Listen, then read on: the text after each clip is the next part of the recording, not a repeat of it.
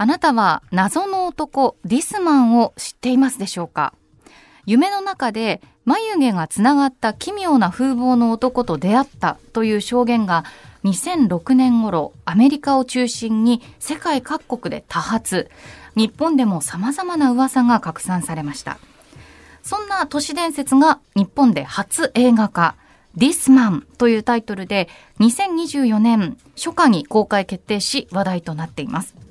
そもそもどうして都市伝説はここまで広まり私たちは興味をそそられてしまうのか。昔と今の都市伝説事情を知りながら考えてまいります。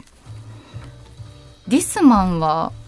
どうですか？あの眉毛の太いおじさんでしょがなんかみんな私も見たことある私も見たことあるっていう証言が多発したんですね。あのインターネットにまずアメリカであの夢の中にたびたびこういう男の人が出てくるんだけど似顔絵を描いて投稿してそうすると自分もの夢に出てきた気がするっていうことでちょっと話題になったっていう。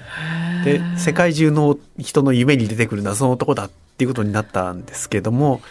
まあ、あの日本でこの度映画化するということなんですけども、はい、あのアメリカでも結構忘れられちゃってるらしくて日本で一番流行ってるみたいですね。あそうなんですか。でもそれも不思議じゃないですか。だってあの顔外国の方の顔だから日本の人の夢にはあんまり出なかったんじゃないの？私には出なかったよあの人。私も出なかった。やっぱりあの日本で人があの都市伝説みたいな話題が大好きっていうのがあってへえ都市伝説本とかやたらと出てますしそうですね。そういう番組もね一時期すごいありましたもんね。はいね、なので日本での知名度が今多分一番なんじゃないかなっていう。あそうですか。世界的に見ても、ブルボーヌさんは都市伝説大好きで、うん、大好き。昔から。あの最初にちらっと言いかけたんですけどそもそも、もうねその象徴と思える口先女さんって私の故郷岐阜が発祥の地で、うん、しかも流行りだした頃私がまさに小中学校のそれを怯えて大騒ぎする子供たちの一番中水にいたんでもしかしたら私がべっこ飴とか言ってたのかもしれない。口先女はべっこ飴を渡すと襲ってこないんでしたっけ？そうですね。口先女をまあ怖い噂が流行るとそれに対する対抗策っていうのを子どもたちはいっぱい考えついていって、うん。うんはい、のべっこう飴を舐めるとそれを食べてる間に逃げられるとかあのポマードの匂いが嫌いで、ポマードを持ってると押されないとかポマードと言うだけでもいいとか、うんうん、3回唱えるとかね、はい、そのせいで小学生がポマードをニュースしようとして大変だったんだからあみんなもっときたいみたいなお守り使わないよね頭にはねっていう。いやでもそれでべっこう飴とかポマードが出てくるっていう発想がすごくないですか、ね、そうですね。べっこう飴はよくわからないっちゃわからないんですけども、はい、あの後ろから追っかけてくる怖いものに物をぶつけて、うん、その追跡を遅らせるっていうのは昔話の中によく出てくるモチーフで、お札投げたりしますよね、はい、そうですね。登山炭っていうんですが今おっしゃった3枚のお札とか、うん、あと牛方山んばって山んばに牛方が襲われてサバを一本一本後ろに投げてそれを食ってる間に逃げていく。サバなんだ。面白い。あの年越し魚のサバを運んでたのでで時間かかりそうですしねあのね焼き魚とかの方がね。ですね。だからそういうふうな怖いものに追いかけられた時に登場人物がこうするよっていう発想のパターンが受け継がれてで怖いものに追いかけられるんだって言った時に、うん、じゃあ何かを投げるんだってそこでべっこはめかはよくわからないんですよね。でそういうの研究されててそのポマードって言い出した人とかべっこう飴って言い出した人みたいなものって見つかるものなんですか？いやめったに見つからないですね。うんうん、やっぱりポマードなんかも、はい、匂いのあるものを妖怪は嫌うっていう伝統がありまして、うんうん、例えば節分のあの日に八重かがしって言ってイワシの頭とヒイラギを角に刺す。なぜかというとイワシのような生臭いものがあると悪いものが寄ってこない。ポマードも強烈な匂いのする整髪料だったので、えー、それを持ってると試作はそれを嫌うんだっていうことになっていくと。大体ね UMA 的な存在には弱点が必ずセットであって吸血鬼もやっぱりニンニクの匂いを嫌うとかさ。匂いものなんですね、ただね飯倉先生そのためにポマード入手したら。そうですね。あの最近のポマードは無香料だったんですね。もう口先女怖がってくんないじゃん 然もう持つ意味ないっていうことになっちゃいますけど、ね、そう。まあ、でもそういうねあのでもさっきちらっと言ったのは、うん、もう一つポイントとしてさ口先女はマスクを外すと口が裂けてて「私綺麗って聞いてくるっていうのは70年代後半ぐらいってあの整形手術とかが結構美容整形とかが一般化しだした頃に、はい、そういうものへの恐怖みたいなものも要素に取り入れてたりするっていうのが見えてきたりして本当にその時代の社会背景が見えることが多くて、うんうん、結果私も信じる方から始まったけどその後はあの NHK でやってるねダークサイドミステリーとかがまさにそうなんですけどその検証していく面白さの方にハマったので、うんうん、もう本当に憧れの先生みたいなもんですよいくらさんはね。よりちゃんとやられてる。あそういう背景もあるんですそうですね。例えばそのポマードをなんで嫌うのかっていうと、はい、やっぱりそれだけじゃ説明がつかないから気持ち悪いんですよね。うん、それにさらに説明つけていくと、うん。うん、そのポマードをつけていたのが医者でその医者の整形手術の失敗で口が裂けたからその時のトラウマでとか話がどんどん膨らんでいくんですね。なんかいかにも人が納得するようにうまいことやねね話ができていきますよね、はい、私たちが納得するようにみんながこう伝えていって矛盾がないようにってだんだん整えられていくんですね。え、べっこ飴は？べっこ飴わかんないです。ね。本当謎が多い。うん。なんでべっこ飴だったのかな？まあ、でもそもそもこの都市伝説っていうこの言葉？なんで都市伝説って言うんですか？そうですね。都市伝説っていう語はもともとはアメリカの民族学者で、はい、ジャン・ハロルド・ブルンバンっていう人がいたんですけども、うんうんうん、この人がまあ1970年代から80年代ぐらいに編み出していった学術用語だったんですね。で、まあ、英語でアーバン・レジェンド、うん、アーバン都市近郊のレジェンドっていうことで、はい、それまであの民話っていうのは、まあ、今は前近代の生活農産業その生活なんかを元にして話されていたものを民話として研究してきたわけですけども、うんうん、ブルンバーさんが気づいたのは私たちの都市的な生活の中でも本当にはなかったのに本当のことのように話されてるいろんな話があるぞと。でこれは都市で新しく生み出されたえー、レジェンド伝説だっていうことで、うんうん、都市伝説アーバンレジェンドっていうことでそれらに目を向け始めたんですね。ブルンバーさんが最初にそれに気づいたのは、はい、消えるヒッチハイカーっていう話で、ハイウェイを夜車で走ってると道端に女の人が歩いてるとどうしたんですかって言うと車の事故でこれから街へ帰ろうと思う。危ないですから乗っていきなさいって乗せてあげてまあ、送り届けるといなくなってると。今、お宅の娘さんを連れてきたと思ったんですけどって言うと、あ、うちの娘は5年前にハイウェイで事故で亡くなりました。で、それ以来、時々親切な方が連れてきてくださるんですよって言われる。で、この話をブルーマーさんが、あの、新聞のコラムなんかで、あれ、他のとこでも見たなと思って、はい、資料で貯めておいたの探したら全く違う街の全く違うハイウェイでの出来事になってる、うん、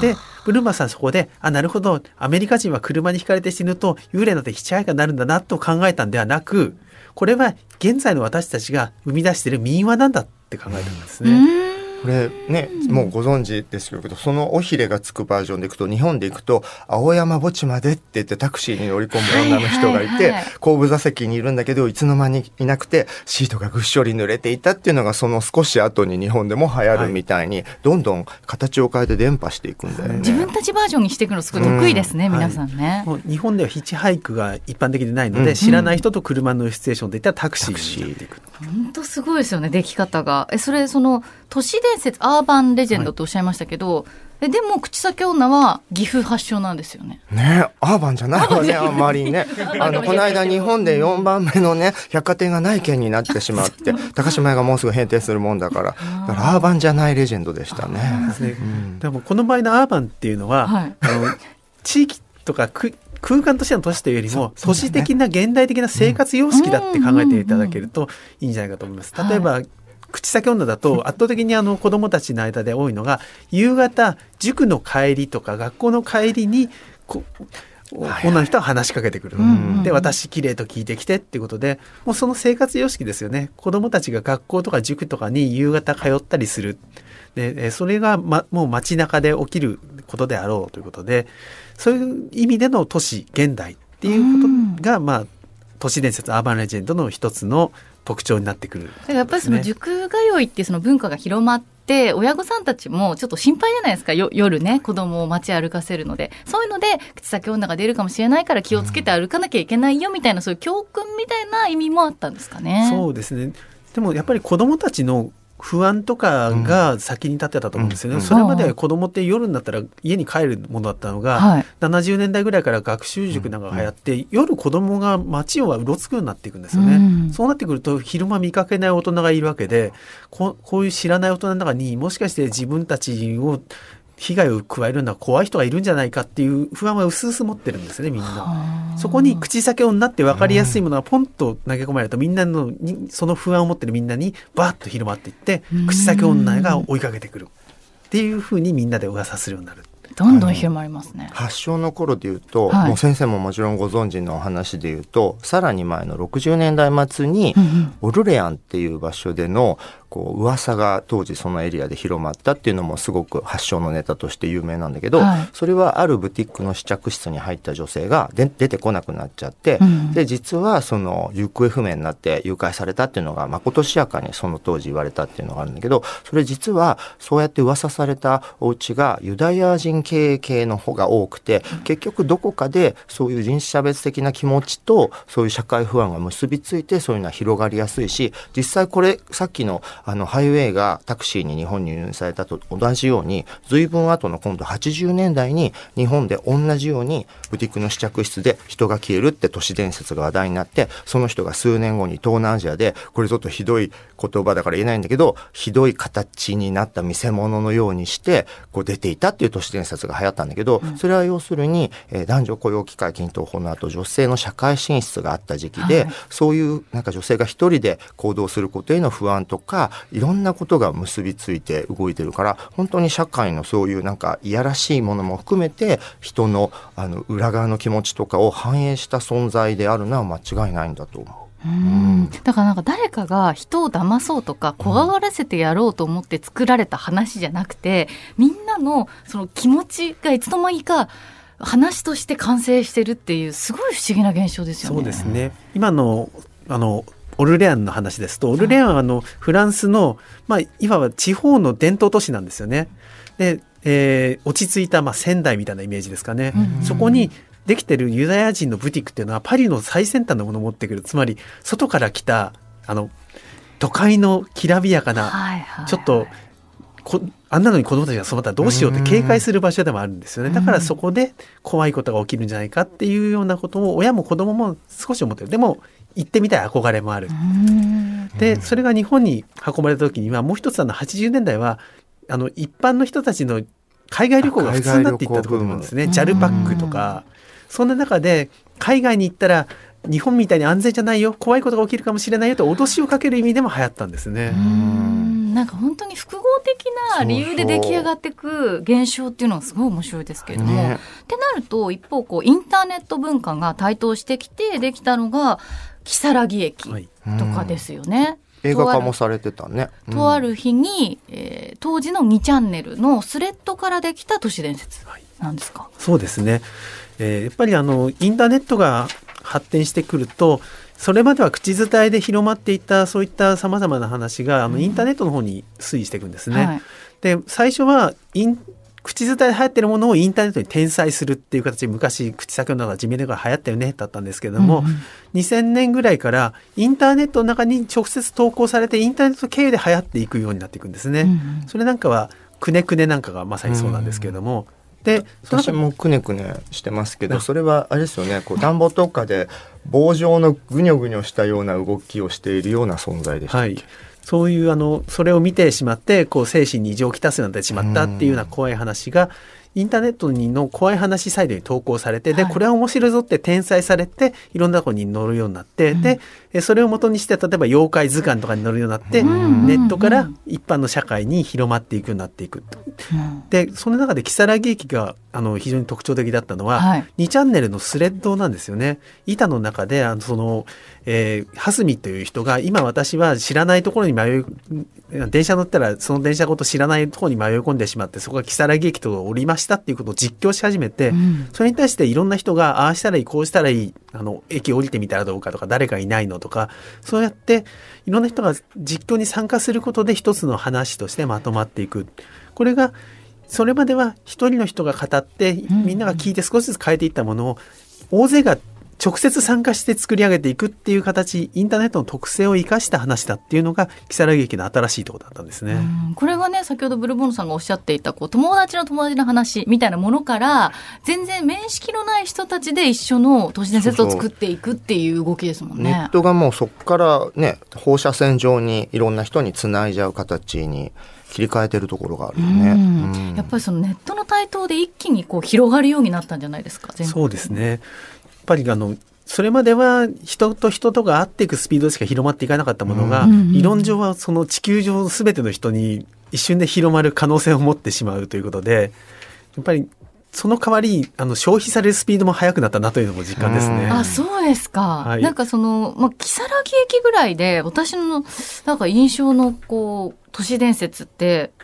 あんまなくて。なんかね、さっき先生に伺ったら、はい、2チャンネルぐらいの頃までは匿名性がより高かったから、あの形が成立したけど、うん、今は固定アカウントで SNS をやる時代だから、そういうネット上のそういうのが生まれにくくむしろなってるところがあるんですね。あの、木更木駅の頃はまだ携帯電話でテキストしか表示できないかったような頃なので、はい、あの、蓮見さんの言うことを信じてたわけですけども、うん、あの、X、旧ツイッターでもう、時々いるんですね。あの、そういう異界の駅に紛れ込んだっていうことを発信する人が、途端に、あの、位置情報を公開しろとか、動画を撮って送れとか言われてしまいます、ね。できちゃいますよね、今ね。ねで、考えると、今後、どういう都市伝説が生まれてくる可能性がありますか？そうですね。まあ、今後、っていうのはやっぱり予想は結構難しいんですけども、うん、今の都市伝説のネット上の入り方っていうのは新しいものが生まれてくるというよりも、はい、こういう噂があるらしいからやってみたっていうのが多いですね。はあ、なんかやってみた動画みたいな感じで、検証みたいな。はい、一人かくれんぼとか異世界にエレベーターで行く方法とかをやってみたっていうあの成功する例あるんですか？多分成功しちゃうと投稿できないんですよ そうね。それはそうだ。それはそうですね、うん、なのでそういう都市伝説はだと聞いたよっていうのが広まっていく時代からと聞いたんでやってみましたっていうこう歌ってみた踊ってみたみたいな都市伝説やってみた行ってみたっていうのが今のトレンドですね。なんかそう考えると、木更木駅は迷い込まないといけないじゃないですか。うんうん、で口先女も自分から会いに行ってみたらできないから、うん、今度こうできるようなものがなって、ね、流行ってくるっていうことですよね。でやっぱ深夜の合わせ鏡を綾野さんも挑戦してみたらいいんじゃない？再ブームがここで来るかもしれない。なんか作ろうかな、その、ね、なんですか、ダイヤル式のあの鍵で、何番やると。綾野発信のニュー都市伝説 ?20 年後の自分の写真が出てくるみたいな。そういうね、狙ってやる人のはあんま広まらないって噂もあるわ。ラジオのなんか、存在しない周波数をやってみたみたいな。ありそう。ね、引き続きね、都市伝説についてすごいいっぱいメッセージいただいてるので、あの、飯倉先生と一緒にご紹介しながら都市伝説をクリエイティブ続けてまいります。メールアドレス、おいでよ、アットマーク、joqr.net です。